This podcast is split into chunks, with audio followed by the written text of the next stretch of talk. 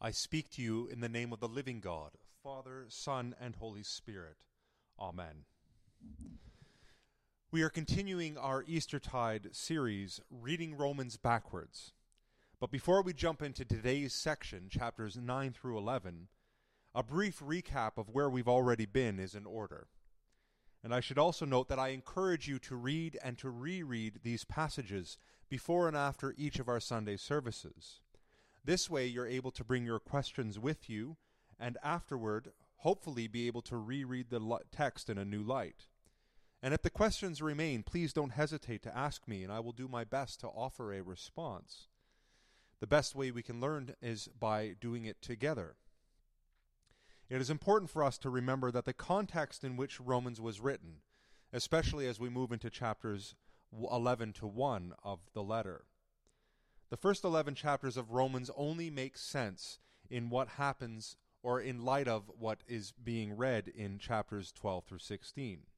And chapters 12 through 16 are the chapters that we focused on in the past three Sundays. So, now the brief recap. Romans is an inherently practical and pastoral letter. Romans is not a work of academic theology for specialists. Rather, it is about everyday lived theology, about putting our faith into action.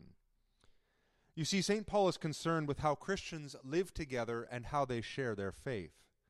Paul wants to ensure that the church continually grows in the image and likeness of Jesus. This is especially important amidst diverse church communities composed of different people from different ethnic and socioeconomic backgrounds. Paul reminds the church that our identity is first and foremost established in Jesus Christ. No matter our cultural background or other markers of our identity, we are sisters and brothers in Christ before we are anything else. We receive our new identity in Christ through the waters of baptism. Then we are shaped by the story of God's people and God's family. And then we carry this gospel story into the world, sharing it with others and inviting them to join us in God's family. Deep abiding love for God and deep abiding love for one another is the power that drives the church, held all together through the indwelling of the Holy Spirit. Now, the church in Rome was a small one at that time, about 100 to 150 members, but it's very passionate about following Jesus. However, there is one problem, and it's a big one. The church is divided essentially into two groups. These groups, the strong and the weak, do not get along, and they openly oppose each other at every turn. Roman Christians, that is, the strong, use their social status and their wealth on the one hand, and Jewish Christians, the weak, use their moral superiority on the other, each trying to gain the upper hand over the other. A house divided simply cannot stand, especially in a cultural context that is increasingly hostile to both Jews and Christians alike. It is all this, it is at this point where Paul's image of siblingship comes to the forefront again. Paul notes that God's family began with the people of Israel, the forefathers of the faith. The original covenant and the Torah belong to them. They are given by God to this particular people. However, Paul explains, because of Jesus Christ, God's family is now extended to include Gentiles. Indeed, this was God's plan from the very beginning. Because we are a people who are shaped by stories, it is important for the Gentile Christians to understand the story of which they are now a part. They can't simply disregard history as being unimportant. In other words, the strong cannot simply disregard the traditions of the weak as though they are unimportant and of no matter. While the observance of Torah is not a requirement for Gentile Christians, ignorance of Torah is not possible because it is at the very heart of the story of God's family, a family where Jew and Gentile are reconciled through love and are made sisters and brothers. Now, this reconciliation is not enforced by human hands, it is only made possible through Jesus Christ. Jesus fulfills the story of Israel. He reveals what the story of God's people is truly all about. He reconfigures, you could say, the entire story. A story that comes to a climax with Jesus' own crucifixion and resurrection. Now, none of this means that the story of Israel is unimportant. This is the last thing that Paul wants anyone to think. The church maintains that the reject- rejection of the Old Testament is heresy. In other words, rejecting the Old Testament is not and cannot be part of Christian teaching. Paul is making the exact same point here. Throughout chapters 9 through 11, Paul offers an abundance of quotations and references to the Old Testament in order to make his point. Paul wants us to see that the main overarching perspective of the entire Old Testament is on one thing on God's covenant faithfulness. That God does not and God will not give up on God's family, though God's family may give up on him, though individuals may fail in their following of God's covenant. You see, God's faithfulness is made clear time and again throughout the Old Testament and it becomes most clearly revealed to us in Jesus Christ. Paul wants us to see how the story of God's relationship with Israel prepares for the arrival of Jesus, the only one through whom all people are invited to join God's family. Paul wants to make himself absolutely clear, so he hammers away on this point over and over and over again. And when we remember that this letter would have been read, or more accurately, performed in front of the Church of Rome, Paul's questioning in chapters 9 through 11 is almost relentless. Over and over and over again, he's posing question after question. You see, at this point in the letter, Paul is now specifically addressing the weak. He asks them 21 rhetorical questions in the span of these three chapters. Why? in order to emphasize God's covenant faithfulness, in order to emphasize the unity between the story of Israel and the story of Jesus. Paul concludes that God remains faithful to his covenant to Abraham and that God will work all things according to God's plan. What this means is that God is not working against Israel, but rather God is working through Israel even when Israel is being unfaithful, unbelieving, and fail to keep the covenant. God's plan, according to Paul, is and always was to include Gentiles in God's family. And Paul says God remains completely faithful and consistent in doing so. So, to the weak, Paul announces that their story is the means by which God is extending his mercy and his love to Gentiles. Israel's election in other words, the fact that God chose Israel to be part of his family, means that they are, through their genealogy, part of the Messiah's family. Their family story is the story of this promised Messiah. Now, this is something to celebrate because it means that the Gentiles are now part of their family as well. Their privileged identity as God's chosen people is something to be shared. Because of Jesus, they now have new sisters and brothers. This is not something to grumble about. You will recall the older brother's response in the story of the prodigal son when his brother came back. Rather, this is something to celebrate.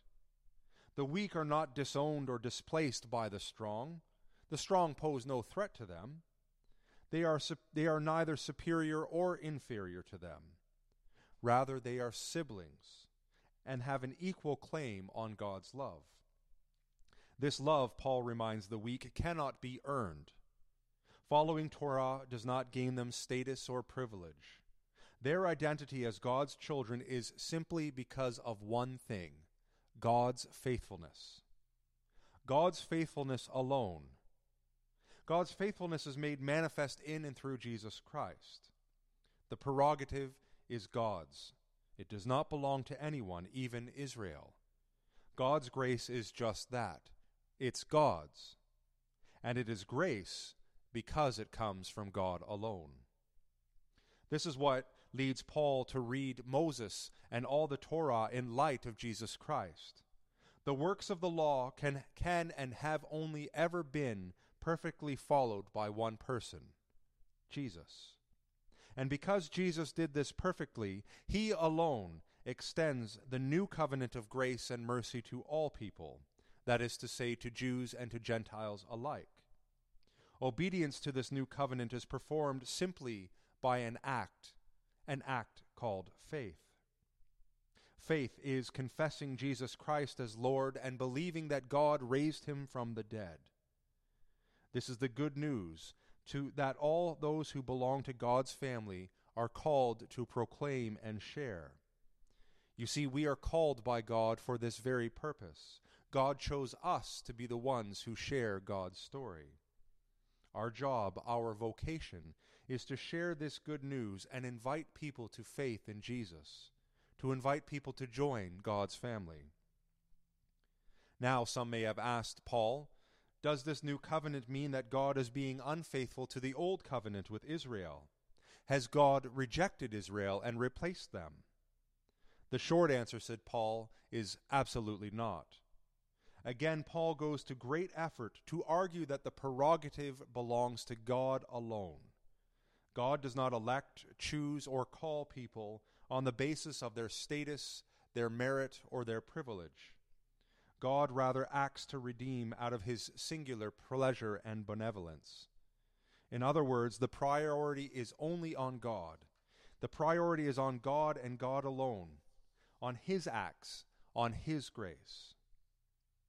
Grace, you see, gets rid of the honor codes that we have. Grace cuts through the social hierarchies that we have created. Grace cuts through the rhetoric of both privilege and victimhood, and instead offers superabundant love and mercy to all who want to receive it through faith. My standing with God is my standing with God is not on the basis of what I do, that I am a good and decent person and somehow deserving of God's love. My standing with God is simply because of God's grace. Because of this, or because of Jesus, this grace extends to all who desire to receive it. This is a surprising move to those who keep Torah, but it is God's prerogative to do so, says Paul. And if we've been paying attention, we'll see that it was God's plan all along. And what about the strong? To the strong, Paul announces that they too are now part of how God is enacting his plan to bring all people into God's family.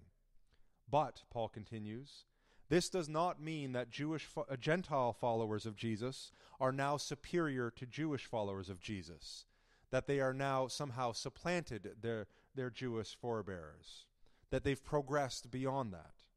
No, not at all. Rather, Paul says, Gentile Christians must remain thankful for their Jewish heritage. They are part of the family now.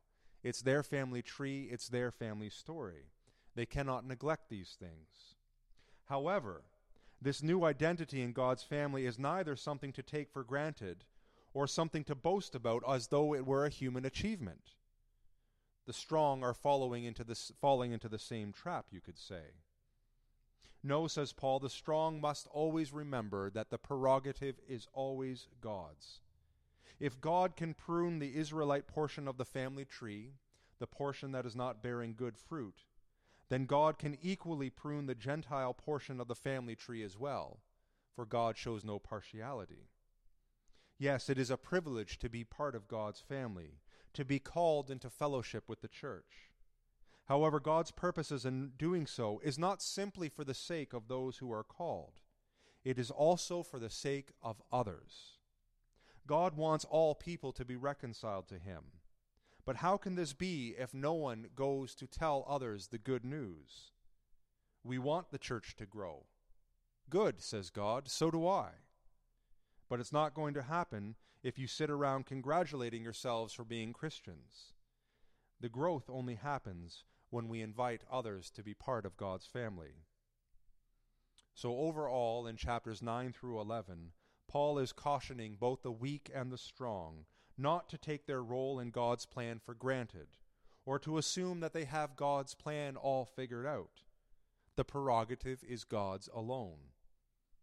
Too often, preaching on Romans is determined on focusing on who is in and who is out. That is, between who is chosen and who is rejected by God. This completely misses the point. Individual salvation is simply not in Paul's view. Rather, Paul is emphasizing how God continues to act through communities, through particular people, specifically one community, first through Israel and now as well through the church. We as a church are called to participate in God's plan of redemption and reconciliation. This is not something that we can do alone.